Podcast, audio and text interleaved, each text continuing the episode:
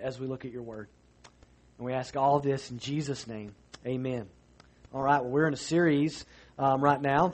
We're looking at some questions and we're answering them biblically, and these are kind of major faith questions. Last week we looked at the question can we really trust the Bible? Um, is, it, is, it, is it really God's Word? How do we know that? What does it mean to trust the Bible?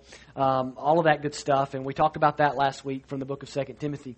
And this week, uh, we're taking another question on, and that is Is there really only one way to God? This is probably um, one of the biggest offenses that pe- or problems people have uh, with Christianity, other than in our particular culture at this particular time, the sexual ethic of the Bible, which people have a problem with. Uh, outside of that, people really have a problem with what we call the exclusivity of Christ. In other words, that there's no way to get to God and know God and have a relationship with God and ultimately to go to heaven apart from a saving relationship in Jesus Christ. People have a problem with that. Um, it's viewed as exclusive. It's viewed um, as, as, as, arrogant by some, narrow minded. Um, we live in a very pluralistic age. And what that means is, is that there are a lot of different viewpoints. And you, even in our country, uh, just let's boil it right down to our city. Uh, there are a myriad of religions and viewpoints represented right here in Orlando, even right here in Baldwin Park, I'm sure. There's Christians, there are Muslims, there are Hindus, there are atheists, there are agnostics, there are religions that we probably can't even fully uh, explain. There are probably Wiccans, and there are probably, I mean, all New Age movement types of folks. I mean, people with all sorts of viewpoints and beliefs. And even within the realm of Jesus and believing in Jesus, we would say there are some that even claim to know Jesus and believe in Jesus that have the wrong Jesus, right? And so they have a Jesus that we would say um, is different than the Jesus of the Bible, a Jesus that's not God, or a Jesus whose, whose death was not sufficient to pay for sin, or a Jesus who wasn't fully human, or, or whatever, right? And so we've got all these other little uh, sects that, are, that, that, that splinter out. And so there's just all these viewpoints, even right here in our city. And so you could turn on your phone and Google for places to worship, and you could find all kinds of things because we live in a very pluralistic age. And we take pride in our culture, in Western culture, in being tolerant of all viewpoints. And we've talked about this before of how we have changed what it means to be tolerant. It no longer means to recognize that there are other viewpoints. It now, in many cases, means recognize and accept the other viewpoint as just as valid, as just as true as your viewpoint, or more so. And um, if you don't hold to that kind of tolerance, you're viewed as intolerant. And so when you come along as a Christian and you say, Well, I'm a Bible believing Christian, and I believe that Jesus is the way and the only way to a relationship with God, that kind of rubs people wrong in our culture today. And sometimes it gets very personal. You may have experienced this at work or in your family or with a friend or an acquaintance. You hear things like, you don't think a moral person or a moral Muslim uh, or etc. Will, will go to heaven. It may turn very personal. You don't think my aunt. You don't think my grandmother. You don't think my husband. You don't think, and it gets very personal sometimes with this because it, people start attaching real faces and real names and real people to these things because this is real stuff. And, and so it's offensive to some people but it may be one of the most, and it is one of the most, if not the most important truth that we continue to defend and declare in, in this pluralistic age, and to understand uh, that this is not something that we take over. You know, there's some things in the Christian life uh, and in the Bible that we look at and we kind of go, this is, this is important, this is good, God's Word talks about it, but a lot of Christians disagree on this. And at the end of the day, you know, grand scheme of things, uh, you know, I might even change my viewpoint on this at some point, right? And you get into things like certain things with spiritual gifts and different things. This is not one of those issues. This is not one of those issues that you look at and you kind of go, you know, this is a secondary or tertiary issue. This is at the heart of the Bible. And when you strip this away, and if you take it away, and you make Jesus a way and no longer the way, you are striking at the very heart of the gospel and the heart of the Bible. Um, and it's a major, major problem.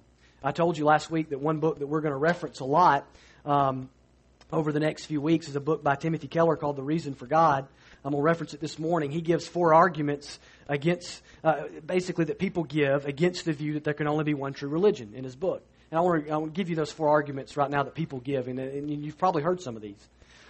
One argument that people give that you can't just have one true religion is that all, all religions teach basically the same things. Maybe you've heard that before.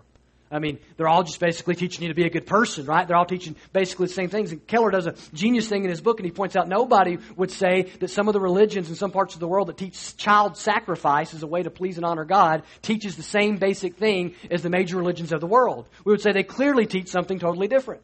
And anybody that studies and knows religion could be able to tell you that all religions do not teach the same thing. They teach very different things, even about very basic things like marriage. And so all religions do not teach the same thing. And you'd think that that would be an easy point to prove. A lot of people kind of hold to that. And they kind of say, well, all, all religions are kind of the same. Some people say um, religions, they all see some things that are true. They all have elements of truth in them, but none of them can really see all of the truth. God's just too big for that. You can't see all of the truth. And he points out an illustration that's been used over the years that people use to, to prove this point. And it's the illustration of an elephant and four blind men trying to figure out what animal this elephant is. And so one blind guy goes over and he grabs a hold of the trunk. And he goes, Well, this animal, whatever it is, it's very snake like. It must be like a large snake. And another one's got a hold of the leg, and he's like, well, no, it's, it's more like a tree. I mean, it's like a big old tree trunk. It, this animal must be more like that. And one's over here patting it on the side. It's like, well, it's, it's kind of fat and soft. It's that kind of animal. And one's got a hold of a tusk, you know, and it's, I mean, they've all got these different viewpoints, right? And they all see something different. And some people say that's the way it is with religion. None of them can see all of it. They all just kind of see a part, and it's all true to a certain degree, but none of them can be completely true. And Keller points out how a guy named, uh, kind of an author, philosopher type named Lesslie Newbigin came along years ago, and he said, you know, there's a major problem with that illustration. Is that there's someone in the illustration that claims to see the whole elephant. And it's the relativist that gives the illustration, that claims to know that there is an elephant, and that that's what it is, and that his viewpoint is above all the other viewpoints. And, he, and so he is claiming, you can't know all the truth, but he is also claiming, I do. And so his whole argument falls apart. And that's what you find when you go through these things is that at the end of the day, they all begin to fall apart philosophically. Not even getting into the Bible, just philosophically, you can't hold to a view that there just absolutely can't be one true religion or one way to heaven. You can't, you can't hold to that view and be really respected philosophically. It falls apart. Another thing people say is, our religion is culturally and historically conditioned. This is a viewpoint that kind of says, yeah, Josh, you're a Christian, but you grew up in Alabama where there's like a bazillion churches and you heard the gospel your whole life, so it kind of makes sense. You know, your parents are Christian, that you would end up being a Christian. If you grew up in Afghanistan, you'd probably be a Muslim.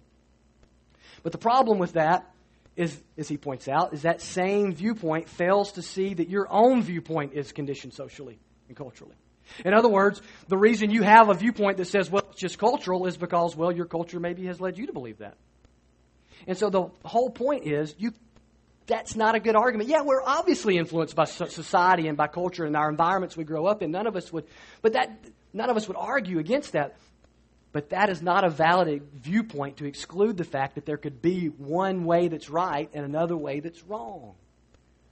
Another one is people say it's arrogant to insist that your religion is the only right one. It's just arrogant. It's just arrogant to say that. But isn't it, wouldn't it be, if that's arrogant, wouldn't it also be arrogant to insist that there just can't be one true religion? You see what I'm saying? It, it all begins to crumble on itself. And as, Keller, as Tim Keller says, he says, we are all exclusive in our beliefs about religion, but we're just exclusive in different ways. And that's the truth. Christianity is not the only exclusive religion. Everybody's exclusive in what we believe. If you hold to any form of absolute truth, and even as we saw relativism, you have to be exclusive. It boils down to it in different ways. We find out that we're exclusive.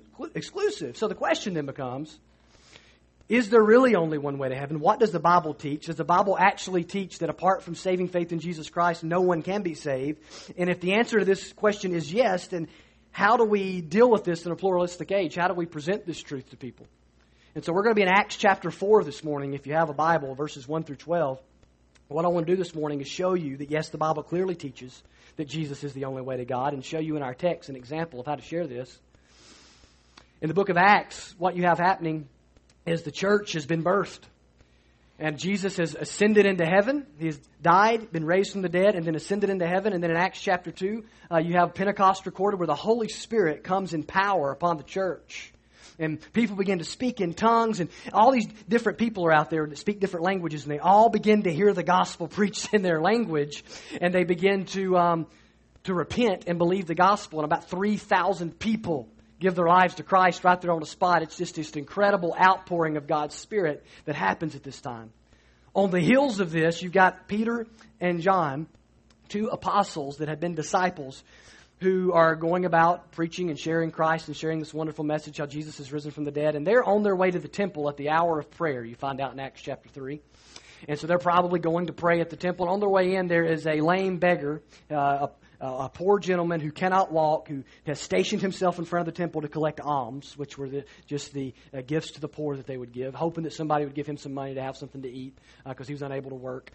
And James and John do not have any money when they come to him. They say, You know what? I don't have any money, but what I do have, I give you. And Peter looks at him in the eye and he says, In the name of the Lord Jesus Christ of Nazareth, you, Jesus of Nazareth, you rise up and walk.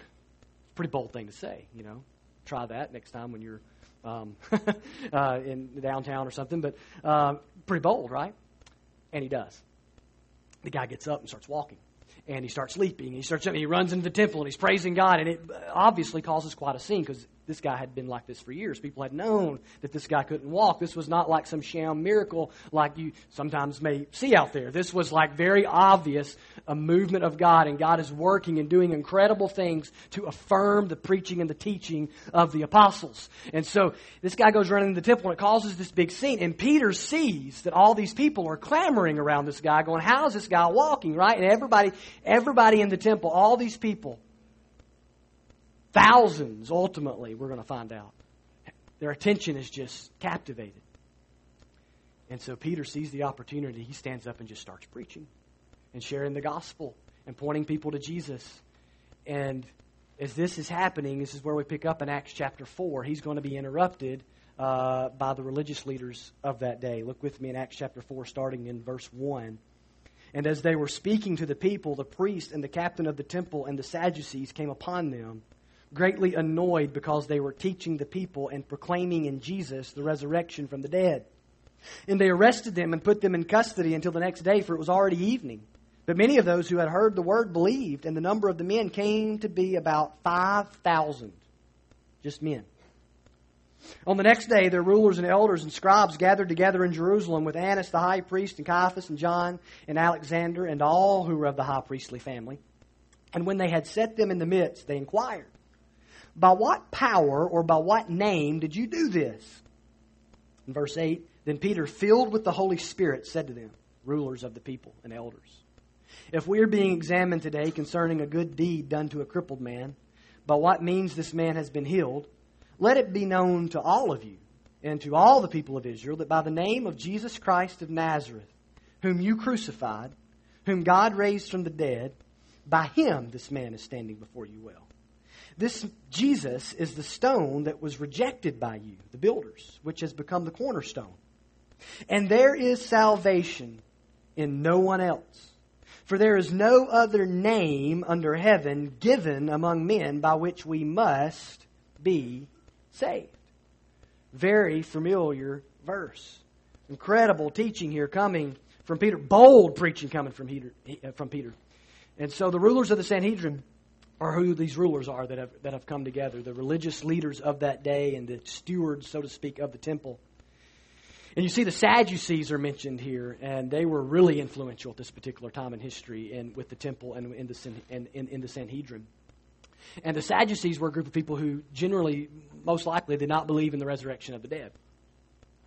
And so they didn't like hearing they were preaching someone was raised from the dead because that was going to get people to think that the, the great resurrection of the dead was about to happen or something like that. And they didn't even believe in that, so they didn't like it for that reason, but they were also in cahoots with Rome. Rome helped keep them in power in the temple. It would help make sure they got, got to be the, the, the high priest was one of their people and not one of the Pharisees. And so they wanted to keep Rome happy, and Rome wouldn't have liked to hear the idea of some revolution going on through a Messiah being raised from the dead and getting the people all worked up. And so, for political reasons, for for religious reasons, all kind of cultural reasons, they did not like this talk of this man being raised from the dead, and so they are trying to shush it. And so they ask them, they call into question how this miracle happened. Now take note, they did not question whether the miracle had happened. They couldn't refute it it was very clear that a man that they knew couldn't walk was now walking. So they didn't say, now, well, how did you pull this gimmick? How did you pull the old switcheroo? Instead, they said, how did this happen? By whose power? By what name? What authority do you have to do this? Who gave you the authority to do this? Is this magic? Is this demonic? What is this? And, they, and Peter looks at him boldly and says, It was Jesus healed him. It was the name of Jesus, the guy you crucified. who God raised from the dead. He's clearly pointing out to them, you are at odds with God. There has been a man who has been born and who has lived who you murdered, but God has raised from the dead. And this proves that you're on the wrong side of history on this. You're on the wrong side of God on this. And it is by this man, this man is the one who has the authority and has the power to heal him. And the same one who gives physical healing gives spiritual healing. The word save in verse 12, right? That word for salvation and is by his authority and by this name that he saved. The same word that's being used for healing in the other part. And you see it in the Greek, and the reason for in the Greek it's the same word, and the reason for that is is because it's pointing to the fact that the physical miracle was pointing to an even greater truth that of the spiritual miracle. That the same one who brings physical healing brings spiritual healing. And just as he brings physical healing, he brings spiritual healing, and only he brings spiritual healing. And so, where did Peter get an idea like this, is really what it boils down to. To stand in front of these religious leaders and say, it happened by Jesus, and by the way, Jesus is the only one through whom salvation comes. There is salvation, no other name under heaven but this guy. Where does he get that kind of idea? Well, it starts with Jesus. In John chapter 14, verse 6, Jesus is about to go to the cross. He is preparing them for his death. He's told them he's going to die, and he's about to comfort them. And Thomas is kind of confused because Peter, Jesus is telling him that I'm going to go away, but you're going to come and be with me. I'm going to prepare a place for you. And, and Thomas is like, we don't even know where you're going. How can we know the way? And then Jesus says in John 14, 6, I am the way and the truth and the life, and no one comes to the Father except through me. Very exclusive claim. In John chapter 10, verses 7 through 9, it says, So Jesus said to them, Truly, truly, I say to you, I am the door of the sheep. All who came before me are thieves and robbers, but the sheep did not listen to them. I am the door. If anyone enters by me, he will be saved and will go out and find pasture. So, right there's two of the I am statements of Jesus. Two times, there's seven times in the Gospel of John where Jesus makes these I am statements, these declarative statements that were alluding to the fact very clearly that he is God. All right, and so the, it's the equivalent when Jesus says I am, he's pointing back to the Old Testament when God revealed his name to Moses and said, I am who I am. And so they would have understood in Jesus' culture exactly what Jesus was doing. That's one of the reasons they wanted him dead. They believed he was a blasphemous for claiming to be God. And so, by claiming this, he's also saying, listen, and you need to know, I am the door to the sheep. The way you become one of the people of God, the way you come into God's family, into God's pasture, is through me. And he says, the way you get to heaven is through me. In fact, no one gets to God except through me. He said something similar in John 3. You know, we love John 3.16, right? For God so loved the world, he gave his only begotten Son. Well, how about verse 18? Whoever believes in him, in Jesus, is not condemned. This is Jesus talking. But whoever does not believe is condemned already because he has not believed in the name of the only Son of God. And there's other verses we could point to, but the point is Jesus very clearly taught throughout his ministry that he was the exclusive, had the exclusive claim on how to get to God, that he was the only way to heaven. Now, the apostles interpreted him this way as well. You see Peter preaching on it. Uh, the apostle John in 1 John 5:12 writes, "Whoever has the Son has life. Whoever does not have the Son of God does not have life." Very cut and dry.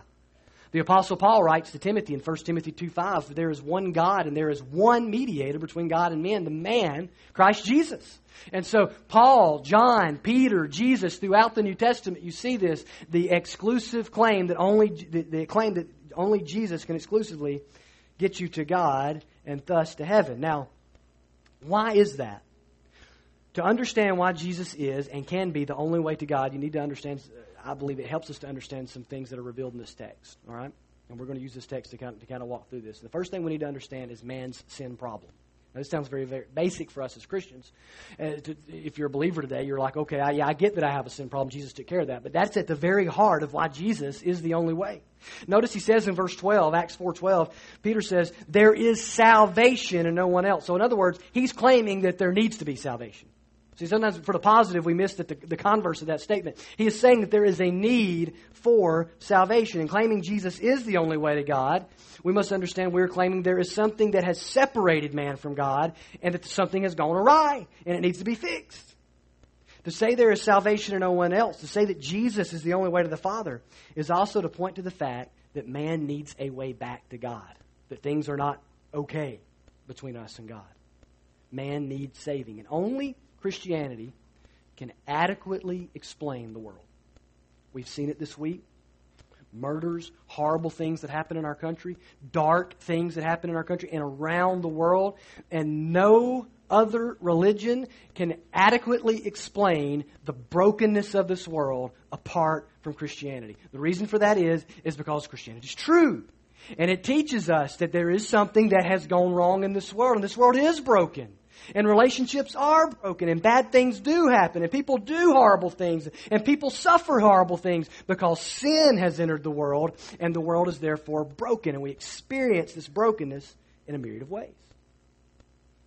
Paul writes in, in to the Romans, and um, in Romans chapter 3, verse 10, no one is righteous, no, not one. He writes down in verse 23 that all have sinned and fallen short of the glory of God. Very familiar verses to some of us. The position of the Bible is that the world is a broken place full of broken people due to sin, and that all of us, all people, every man, woman, boy, or girl, are sinners in need of saving grace. And that's all nationalities, all cultures, all races, all demographics. And that's the problem. The problem is that because of our sin, we stand in judgment, under judgment. The Bible says in Romans 6:23 the wages of sin is death. You know, when you work, you earn wages. My first job, one of my first jobs was at Piggly Wiggly, right? Back in Alabama, we had Piggly Wigglies. I don't think we have those here. We have Winn Dixie and we have Publix everywhere, right? You can throw a feather up in the air and it'll float and land on a Publix. And in Alabama, that was Piggly Wiggly. And so that was, and at the end of the week, I would get my check, right? Or I would go cut yards, or I would go wash cars, and I would earn wages, right? And I never questioned whether or not they should pay me. I thought, well, you work, you earn it, right? So pay me, type, type thing, and that's probably the way you think when you go to work. Well, it's the same way with, with sin. We, we need to understand that we, we earn the death we earn judgment. We've earned God's wrath. We, we don't look at it and we don't say, how in the world. We, we, we tend to, in our culture, to teach that people are, are born into this world naturally good and innocent, right? And that, and that sometimes you put people in certain circumstances and situations and, ba- and they turn into bad people. But the Bible teaches something different. It teaches that we're born broken. We're born messed up. We're, we're born bent toward sin. And that we earn for that sin, the wages for that sin, the payment for that sin is death. The Bible explains it also in Romans 1.18 this way. The wrath of God is revealed from heaven against all ungodliness and unrighteousness of men, who by their unrighteousness suppress the truth. God's wrath is revealed, right? And so the story of the Bible is that God, who is just and holy, created the world for his glory and created you, created me to worship him. And starting with the first humans, we've rebelled against that. In fact, we've, we've rebelled against God. We've even replaced God in our lives, and we've chosen to rule over our own lives, is ultimately what we've all chosen to do. And so we are by nature sinners and therefore destined for wrath. And only when you fully understand what the Bible teaches about sin and about God's judgment and man's need for salvation can you begin to understand why there would only be one way to heaven. If everybody's basically good, and if everybody's base, if default mode is heaven for everybody, then at the end of the day, it makes no sense that there's one way to heaven. But if man is sinful, and if man is depraved, and if man is in need of a Savior, then all of a sudden, it makes sense that there needs to be a way, and then we've got to find out should there be more than one way. And that brings us to the second thing, and that's we need to understand God's gracious plan. He says there is salvation in verse 12. So the positive side of that is, is that there is salvation. And then he says, in no one else, right? And then at the end of that verse, he says, for there's no other name given among men. And if we're not careful, we'll miss it. We'll read right through it. We notice all the exclusive stuff. No other, and we're going to get to that. No other name. No this. No that. And we'll miss given among men. It's the same Greek word used in John 3.16, for God so loved the world he gave. It is a gift. It is given. In other words, this didn't just happen. This isn't just happenstance. This is an act of God. This is something that we didn't do. This is something God's done. And salvation, the fact that it even exists for sinners, is because of God's gracious plan to give a Savior. Now, God has given man exactly what we don't deserve. Okay? We said we deserve what we've earned is payment for our sin, which is death and separation from God and God's wrath on our lives and all that. But what God has chosen to offer to us and to give to us is a Savior. Right? Giving us what we haven't earned and what we don't deserve is what God offers us in Christ. That's God's plan of grace. And so Peter even preaches in this passage. He says, he looks at these, these religious leaders and he says, this is the Jesus of Nazareth that you crucified and whom God raised from the dead. See, the resurrection of Jesus proves that his death meant something. It, it, it validates it. It validates all of Jesus' claims. If he's risen from the dead, pay attention to him. If he didn't rise from the dead, he's really not different than anybody else. But if he really raised from the dead, then it changes everything. That's why when you read Acts, they're always talking about the resurrection because Christianity hinges on it. In Romans 1 4, Paul writes about Jesus, he says he was declared to be the Son of God in power according to the Spirit of holiness by his resurrection from the dead. How do you know Jesus is God's Son? The resurrection of Jesus from the dead. All right? It proves that Jesus is God's Son. Now, in this phrase by Peter, we also see that from man's perspective, Jesus was murdered, whom you crucified, he says. But what they didn't understand is that from God's perspective, that there, this was the plan all along. From man's perspective, Jesus is delivered over, Jesus is falsely accused, Jesus is murdered. But from God's perspective, oh, this was, this was his plan all along. He knew when he created us that we would fall. He knew before he ever breathed life into Adam and Eve that at one point, some point, he's going to have to save them. He knew it because he's all knowing. And he knew that the only way for that to happen would be for him to come himself and pay the price in the person of Jesus Christ, God the Son. This is God's plan of grace. Dr. David Platt, president of the International Mission Board, pointed out how the story of the Bible, when understood properly, shouldn't make us think how there can only be one way to God, but make us amazed that there's any way at all. Isn't that true? When you really understand sin and then you understand that God has a plan. I mean, when you really understand sin and what we really deserve, you don't sit back and question, how can there only be one way? You're amazed that there's any way at all. Think about it. If God is really God, and if He really created us, and if He really loves us, and if He really made us to live and to worship Him, then it makes sense that we should.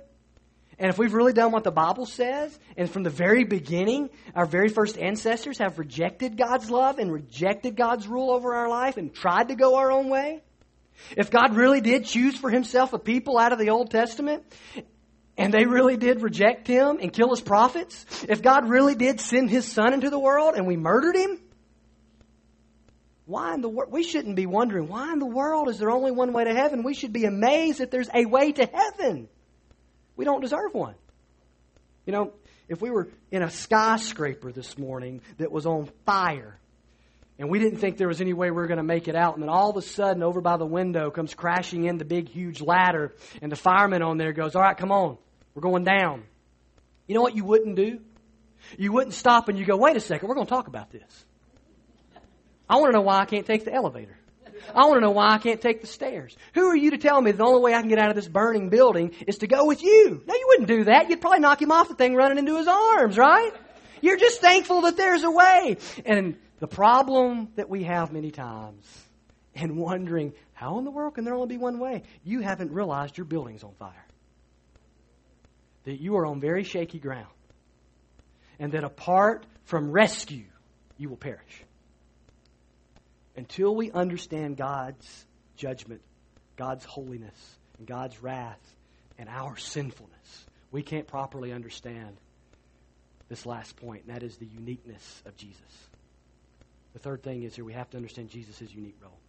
We are sinful and deserving of suffering for our sin. And God is gracious and has made a way for us to be made right with Him. And Jesus is, we're going to see, the unique person that was able to accomplish God's plan of saving people.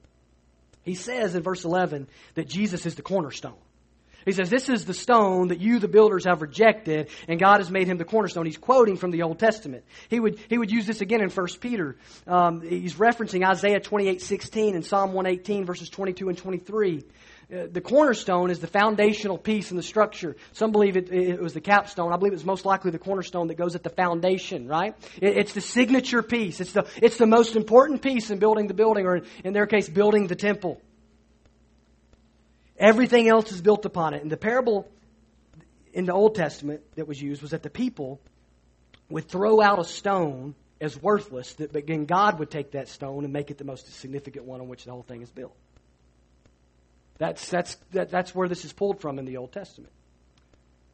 And Israel kind of always kind of looked at it like that was them. In some ways, it, it was. Right? They were the people that God chose. But what we're beginning to understand is that really this is a messianic prophecy, is what Peter's saying. And he's saying, it's just like you're over here and you're building something and you're going through the rocks trying to figure out which one's to you, and you look at one and it just doesn't look quite right to you. It's kind of wanky looking.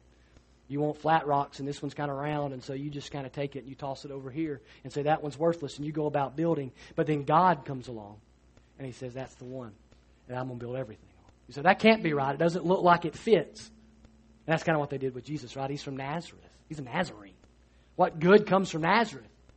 Who's his mama? Who's his daddy?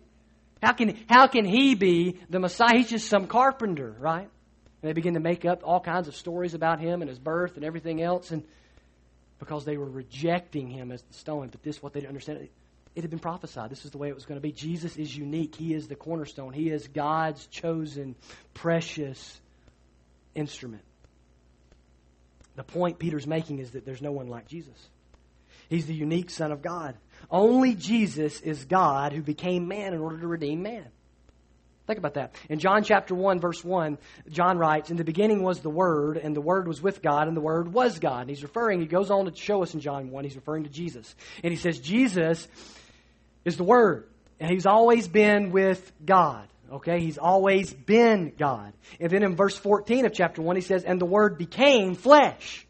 And he dwelt among us, and we have seen his glory, glory as of the only Son from the Father, full of grace and truth. So there's this picture of Jesus is eternal, and he's God, and he became flesh. He's God and he's man. And only Jesus is God who became man in order to redeem man. He's unique. Only Jesus lived a sinless life and could have um, uh, and, and is possible, and, and, only He has lived a sinless life and made it possible for Him to be the perfect sacrifice for man's sin, for, for sinners. In 1 Peter 2.22, Peter writes that Jesus committed no sin, neither was deceit found in His mouth. That's why the sinlessness of Christ is so important. Unless He's sinless, He can't pay for your sins. And then only Jesus was able to pay that sin debt and satisfy God's wrath and ultimately make us righteous so that we have a right standing with God. 2 Corinthians 5.21, Paul writes, For our sake, he made him, he made Jesus, to be sin, who knew no sin. He had, in other words, he, he had not sinned, but he treated him like he was a sinner, even though he wasn't, so that in him, in Jesus, that we, that's you and me, might become the righteousness of God. So that sinners could be made righteous.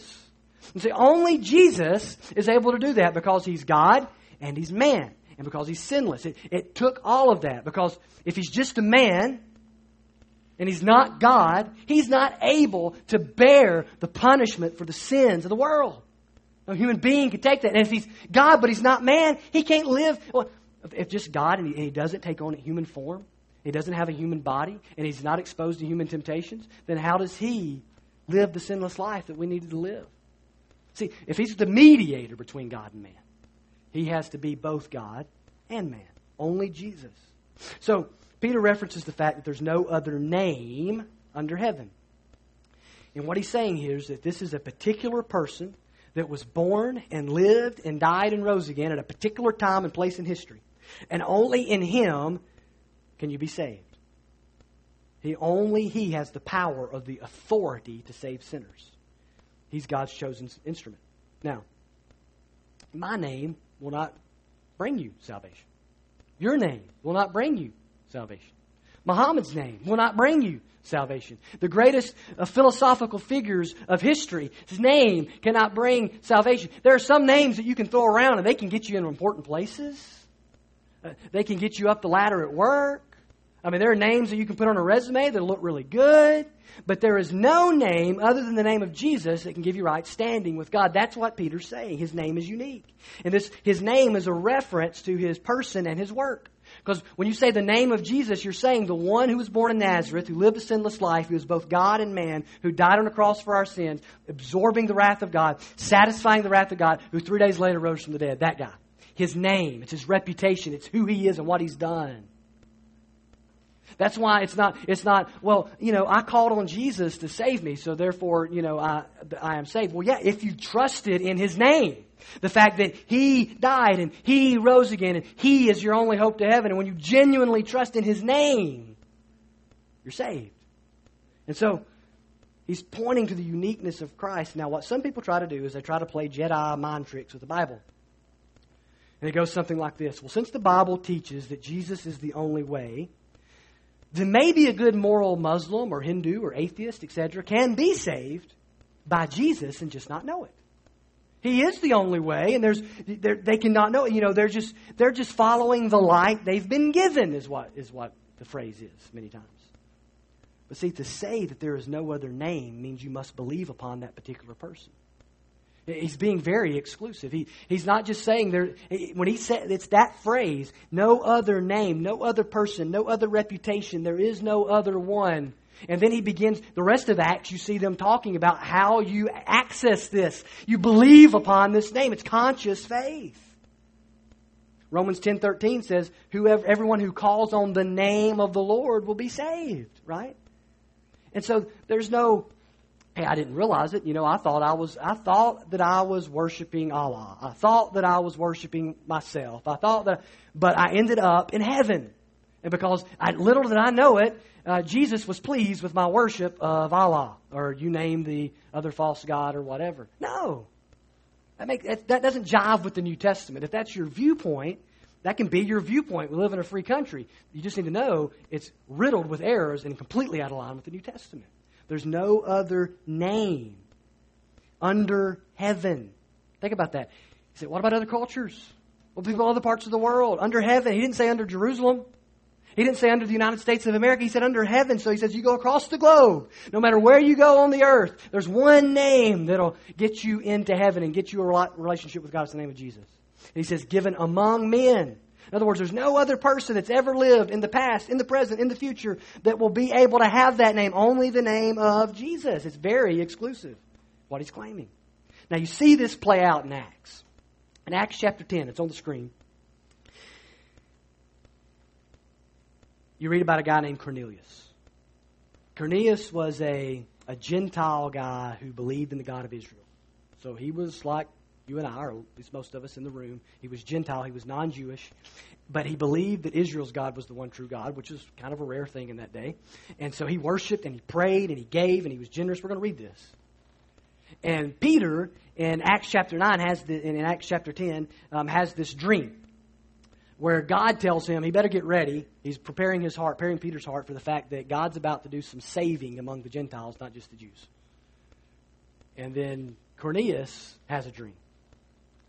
And his dream, or excuse me, his vision, he has a vision, and in this vision, he is told that there is someone at a particular place that he needs to talk to and have brought to his house, and it's this guy named Simon who's known as Peter. And so that's what's kind of happening here in Acts chapter 10. Now look how Acts 10 describes Cornelius, starting in verse 1.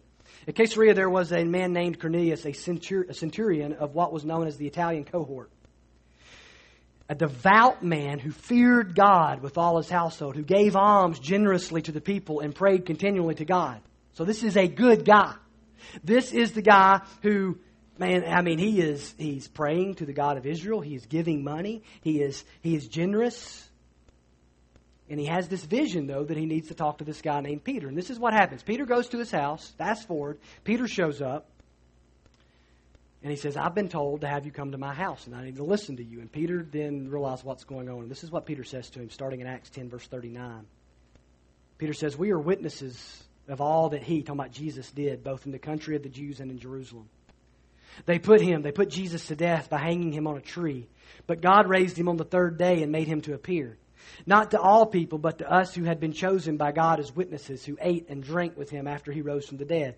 And he commanded us to preach to the people and to testify that he is the one who appointed by God to be judge of the living and the dead. To him, all the prophets bear witness that, you know, because this guy, he's been reading the Old Testament because he believes in the God of Israel. He says, all the prophets point to him, they bear witness that everyone who believes in him, in Jesus, receives forgiveness of sins through his name and then all of a sudden something crazy starts happening. People start speaking in tongues, and I mean, it's like this crazy scene happens, right? That would kind of weird Baptist out, and it's affirming the fact that they have believed on Jesus at this particular time, and that this gospel has went to a new people at a new place at a new time. The same gospel, the same Spirit has come to a new people. And Peter looks around and he goes, "Well, I guess we ought to baptize these guys." They have the Holy Spirit. I guess we should baptize them, showing that they're declaring that Jesus is their Messiah. Here's my question for you. If this God fearing man needed to hear the gospel and have his sins forgiven through the name of Jesus, then what religion, what culture, and what people group on this planet is, does not need that? If Cornelius didn't need to hear and believe in Jesus, then why did God orchestrate this? Why did God give him a vision? Why did God give Peter a vision? Why did God give Cornelius a vision? Why did God, obviously, in the book of Acts, did you know this is the longest narrative in the book of Acts? It stands right at the center of the book. You know why that is? It's extremely significant. It's God's way of saying the gospel will go to the nations. It will go to the Gentiles. This isn't a Jewish thing. It isn't, it isn't something that can be contained in Jerusalem. It must go to the ends of the earth. Why would God do that unless everybody on the planet needs Jesus? Listen, if people on the other side of the world who have never heard about Jesus don't need to hear and believe the gospel, if they're safe, if they're safe from God's wrath, safe from God's judgment because they've never believed the gospel, then the missions movement, the global missions movement that we have been a part of, is one of the biggest travesties in human history. Because what we did is we sent millions of missionaries throughout time who have gone around the world and who have exposed people to Jesus, and every one of them who has not believed in him is one time was safe and now they're not. You see, you're not lost because you heard the gospel and rejected it. You're lost because you're a sinner. You're a sinner. And your rejection of the gospel is just affirmation of that. It's not the beginning of that. See, we get it in our mind that you go to hell because you reject Jesus. When what we mean by that is somebody presents to you a gospel tract and explains it to you, and you reject it, and then now you better watch out. If you die without accepting Him, you're going to die and go to hell. And what we need to understand is that is not the position of the Bible. The position of the Bible is that the world is lost and alone and without God. And that God, Romans 1 says, has revealed himself through creation. He has shown his glory through creation. He has given light to the entire world, and every single person has rejected it. And we've chosen instead, the Bible says in Romans 1, to worship creation instead of the Creator. And you see that when you go around the world, and you see that in our own nation.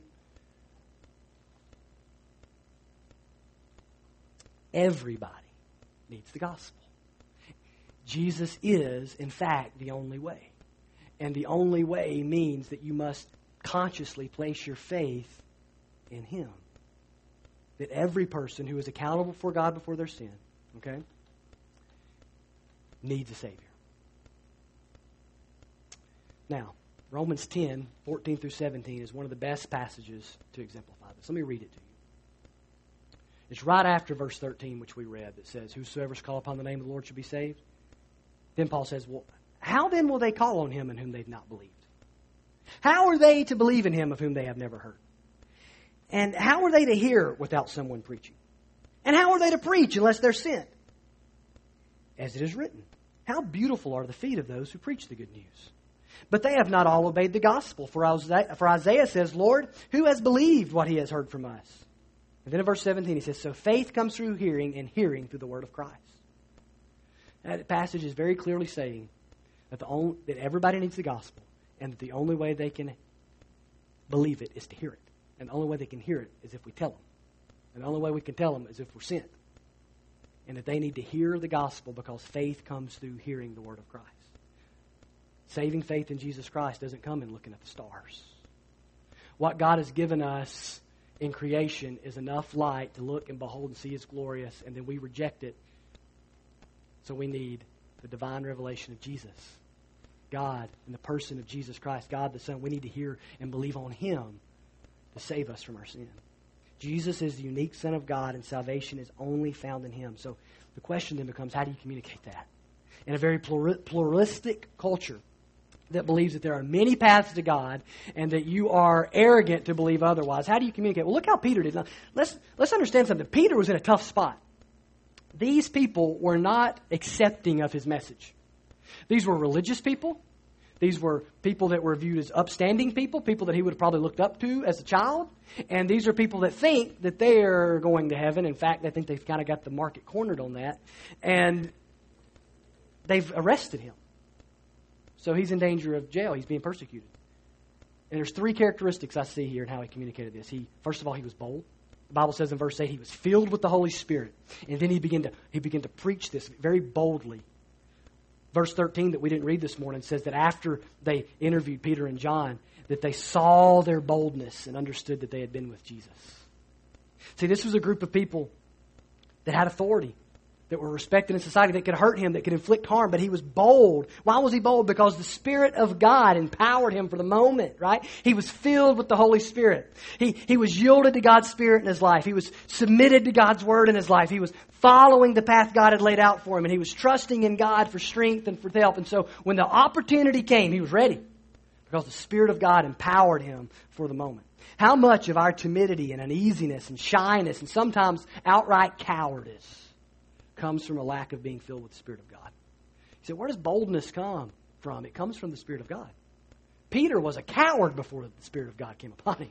This is a guy who denied Jesus three times before Jesus rose from the dead, was crucified and rose from the dead. But then post resurrection and post Pentecost, he's the guy leading the movement. Something changed. The Spirit of God was empowering Peter. He had seen a resurrected Christ, and the Spirit had come at Pentecost in power upon the people of God, and that brings boldness. Brings boldness. That's why you see in Acts the disciples gathering around. What do they pray for when they get together? They pray. They pray for boldness. Oh, they don't get around and go, God, we don't have the resources. Oh, God, we don't have this. We don't have that. No, God, give us boldness. And then God gives them boldness, and the whole movement just explodes to their boldness to proclaim Jesus. He had boldness and he was clear. He was clear.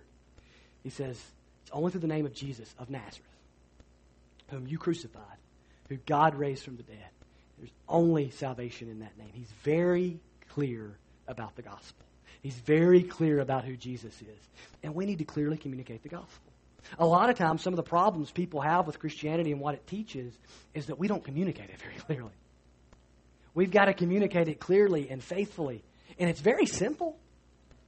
It's very simple. It really is. It's so simple a child can understand it, but it's so deep you can spend all of eternity looking into it and being amazed more and more and more. It's, it's an incredible thing, but we've got to articulate it. We've got to be clear with it. There is a need in our culture like never before for clear and consistent declaration of the gospel. Very clear on the gospel. Who Jesus is, what Jesus has done, how salvation happens. And then he was inclusive. I thought this message was exclusive. I thought it, you know, it was all about, you know, only, only one way. Oh, yes, it's exclusive and it's inclusive. He says there's only one name given among men. That's everybody. By which we must be saved. Now, one commentator pointed out, he said, it's very subtle. Don't miss this. He switches to the first person. Why is he doing that? Because he's inviting the Sanhedrin to Jesus. He said, guys, there's only one name which we must be saved. That, that includes you, the guys who killed him. Uh, the, those of you who wanted him crucified. Uh, he, he was given for you so, so that you can be saved. It's very, very inclusive. We includes them. We includes us. We includes our friends. We includes our neighbors. We must not miss the fact that the gospel is not just exclusive. It is inclusive. Yes, there's only one way to heaven, but it's open to anybody that'll believe. There's no other thing out there that's that inclusive. It's open to everybody. You say, well, you don't know my past. It's open to you. It's, I'm telling you, it's open to murderers. It's open to dictators. It's open to every, the worst people that you could think of in your mind. The gospel says, come and believe and be saved. And see, some people have a problem with that. Some people don't just have a problem with that. You mean to tell me a, a, horrible mass murderer can believe on the Lord Jesus Christ before they die and never have to give an account for their sins? Yeah. It's exactly what I mean. It's exactly what I mean. It's crazy, isn't it? It's beautiful yeah, it's exclusive. There's only one way, but it is open to everybody. The most self righteous person, the most moral person, the most immoral person, the most, most heinous criminal. The gospel says, come and believe. And so we must realize that as we communicate something that's so exclusive, there's only one way that it is radically inclusive. And if all we communicate is it's exclusive and we don't communicate, come. It's open to all, all who will believe. It's, it's, we must be saved, and we're including ourselves in that. See, that's the other thing. Sometimes people think it's arrogant because we kind of sound arrogant when we communicate it. We're not up here. We're, what's the old saying? We're, We're just beggars, showing other beggars where to find bread. We're, we're not the spiritually elite that have figured something out. But for the grace of God, but from God moving upon your heart, but for God opening your eyes, you too would still be lost in your sin. Yes, there's only one way, but it's open to all. But all must come through that way, and all can come through that way if they'll repent and believe the gospel. That is the good news of the Bible. So, yes, there's only one way to heaven. But we don't need to be shy about that. We need to be bold about that. Because there's a building that's on fire. And there's one way out. One way out. And if we get wishy washy on that, and we start offering people multiple, maybe you should just take, just take the stairs. Maybe it'll turn out. Just take the elevator. Maybe maybe it'll turn turn, turn around. Maybe just just camp out right here and, and see what see what happens. You wouldn't do that in a burning building. Let's not do that with something way more eternal and way more critical. People's souls. There's one way for our loved ones, for our friends, for our neighbors, and for the nations. There is one way. And we need to be the people that embrace that truth, that live that truth, that boldly, clearly, and inclusively proclaim that truth.